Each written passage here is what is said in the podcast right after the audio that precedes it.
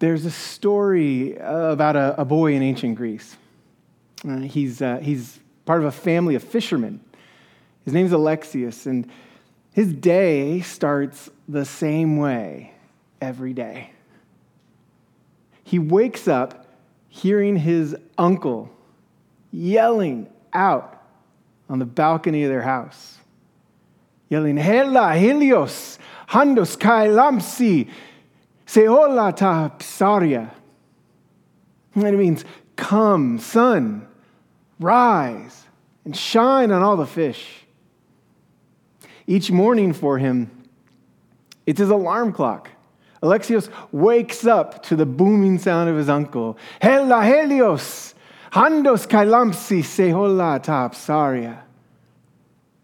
It reminds him that a new day is coming, and in moments the sun will rise up over the horizon, and that he's going to head out onto a boat with his uncle, with his dad, and other family members.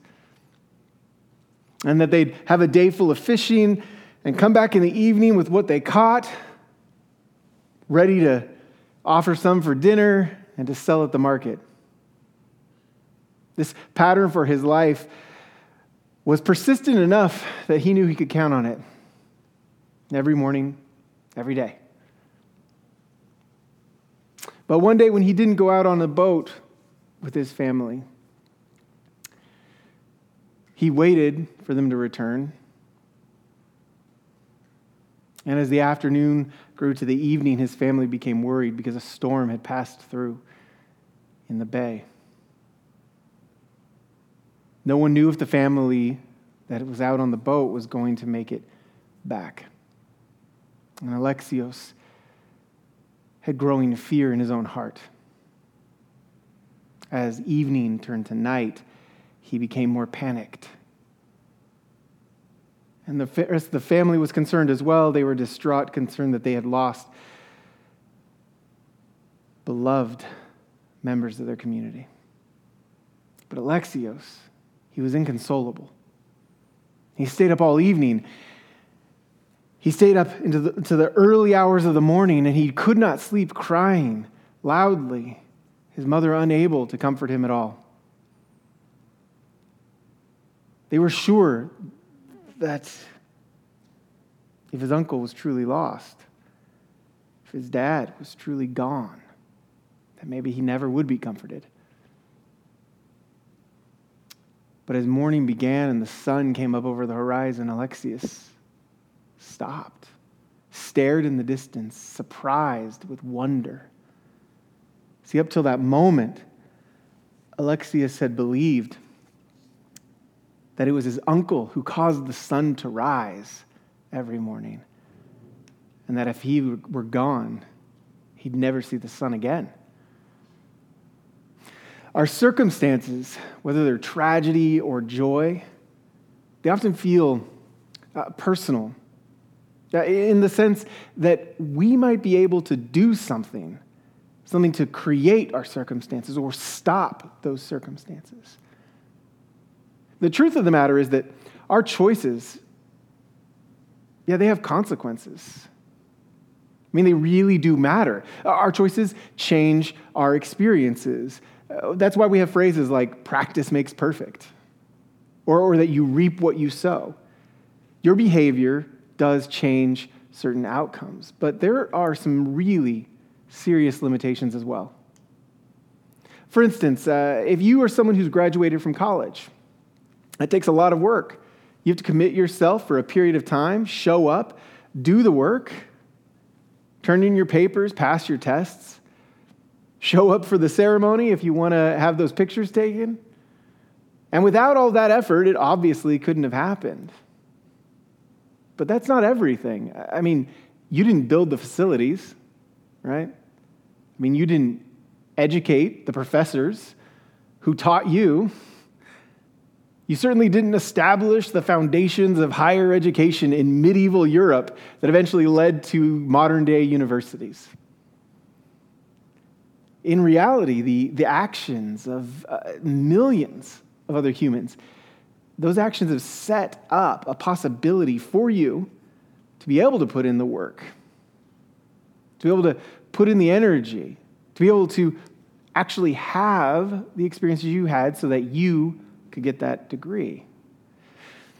Now, I'm not, I'm not disparaging like the work and, and the commitment that it takes to create a really good life.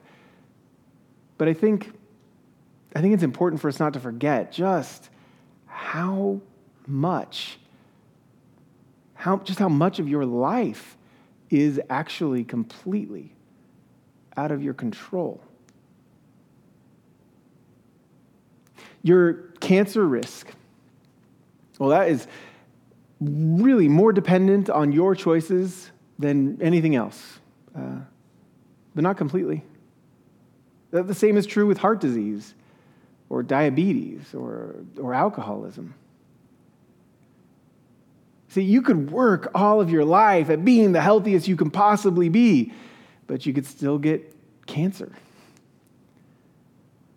Because you didn't choose your genetics. You didn't have any say in who your parents would be or your grandparents or what the environment of the world was going to be around you. It's real easy to find ourselves thinking like Alexius, believing that we control so many things in our universe. But in reality, most of our experiences, whether good or bad, they really involve countless other factors from, from other people, including those who happen to be long dead. They include factors uh, from nature and, of course, God. You can spend your whole life angry about your circumstances or even patting yourself on the back for your accomplishments, but neither are truly helpful in part because neither are truly accurate. You are responsible for some of them, and you are just part of the flow of things that are much bigger than you as well. There was a letter written by uh, Paul, an early Christian leader, uh, to, some, to some people he was teaching in Philippi. And in this letter, uh, Paul, w- which was read earlier, Paul is, uh, He's writing about his current circumstances and how difficult they are, how troubled he is right now. Because right now he's headed for sentencing in Rome for his missionary work. He has to go on trial to see whether or not they're going to lock him up, maybe for the rest of his life, or even have him killed by the state. Uh, this letter, though, while he's describing this, has a growing sense of optimism and encouragement. Paul's actually thankful for his previous imprisonment, which wasn't that long ago. He says he's thankful for it because he got to advance the gospel. He also says he's thankful for his next imprisonment or sentencing, whatever it may be, even if that means death, because it means that he's been faithful. He has this sense that if he lives, great, he gets to continue doing his work. But if he dies, great, he gets to be closer to God. Throughout this letter, he offers encouragement to the Philippians to find joy not in any circumstances, but in Jesus. And this, this isn't just a cliche for Paul, he really means it. He's placed his true joy somewhere other than his circumstances, whether they're good or bad. Now, the question for me when I read that is how does he do this? How is, he, how is it possible to be so focused in that way, to find his joy somewhere else, that when things go as bad as they did for Paul, he's able to sincerely say that he counts these things for joy, for good, and that if they go bad, he'll be happy, and if they go well, he'll be happy. Well, I think the focus, at least the way that Paul seems to point to, is not feeling like he needs to control the uncontrollable. Instead, he's focused on how he's responding to the world around him. See, the greatest amount of control that you have is not in what happens to you or really anyone else, but in how you respond to the circumstances in which you find yourself, even in the circumstances that you have helped create. By the end of the letter, Paul offers this specific encouragement. He says, From now on, brothers and sisters, if anything is excellent, if anything is admirable, focus your thoughts on these things. All that is true, all that is holy, and all that is just, all that is pure, all that is lovely, and all that is worthy of praise. Now, I decided in order for you to remember this phrase, all of the ideas here that you want to hold together, I'll tell you we're calling this the PJ Law. True, holy, excellent, pure, just, lovely, admirable, worthy of praise. Each of those letters spells out the PJ Law together. So, what does it mean to embrace the PJ Law? Well, first, it means focusing intently your thoughts on these ideas. And this is not magic. This is no, this is no mantra that suddenly by saying this you change your circumstances.